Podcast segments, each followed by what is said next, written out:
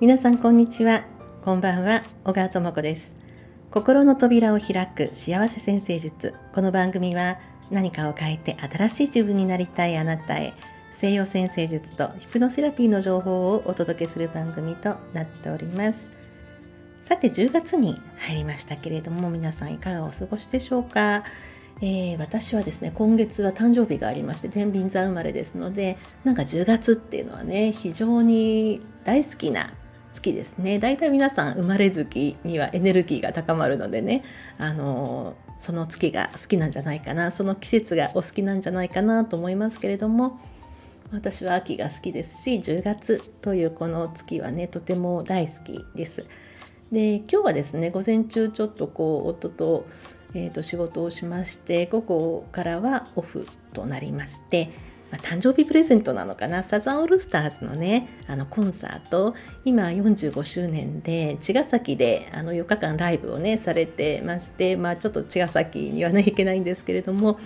ライブビューイングといってそのリアルタイムでそのコンサートのあの映像をですねえー、全国各地の映画館で見ることができるわけなんですよね。で5年ぐらい前でしたか。もう一度そのライブビューイングがあった時にあの見に行きましてあすごく良かったので。で今回もそれに、ま申し込んで、えー、これからね夕方今日が最終日ですね。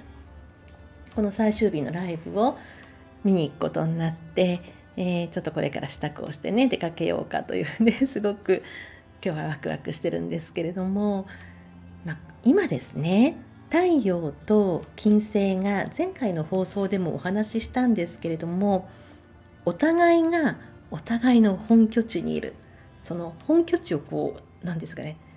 交換し合っている状態なんですよ。今太陽は天秤座そして金星は獅子座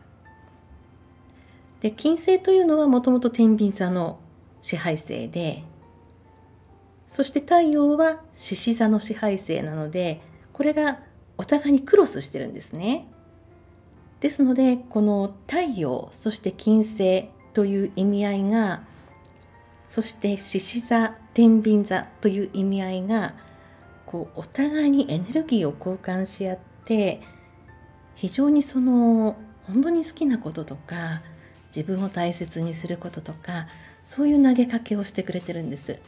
でこの金星があの来週の日曜日までなんですね来週の、えー、月曜日になりますと9日の日になりますとあの金星が次の乙女座に行ってしまうのでこの1週間はですねなんか本当に自分の本質というか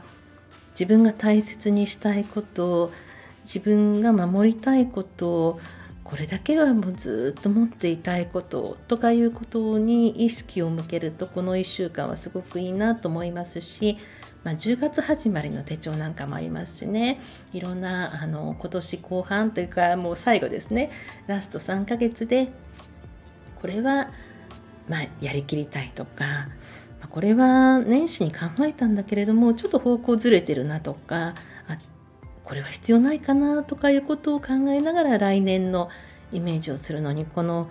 太陽そして金星のね力を借りるとより本質に深く潜ることができるのでこの1週間はそういうことをするといいんじゃないかなと思いますし私も今すごくその辺をねその金星の力そして太陽の力を借りながら考えているところです。で天秤座というのは、まあ、バランスをとる星座ですから、まあ、キーワードにこうエレガントであるとか優雅であるとかあのいろんなことを両面が分かるそしてこう調停していくとかねそういうキーワードがあるんですが天秤座って最初からそれができるわけじゃないんですよ。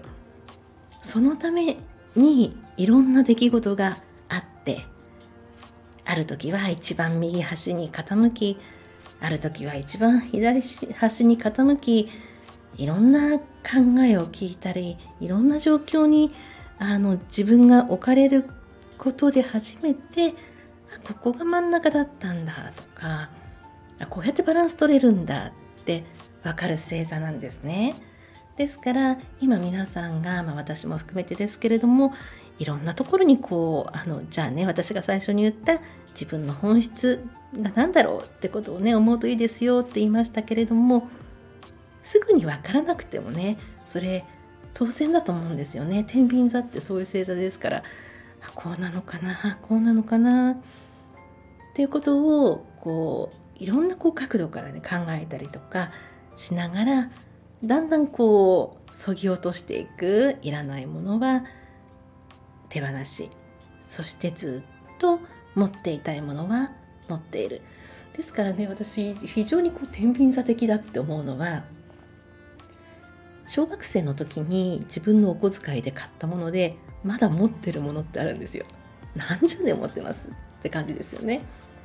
それとは別に割とねこうさっさとね手放すこともできるんですよ。もうサクサクっと手放してね あのないっていうものもねありましてねでそういう感覚はかなり天秤座的なのかなと思うんですけれども皆さんもこのぜひこの1週間ですねそういう感覚を持って、えー、過ごされるといい秋のスタートになるんじゃないかとそんな風に思いまして今日はこんな話をさせていただきました。はい、聞いてくださってありがとうございます。お相手は星読みの小川智子でした。また次の放送でお会いいたしましょう。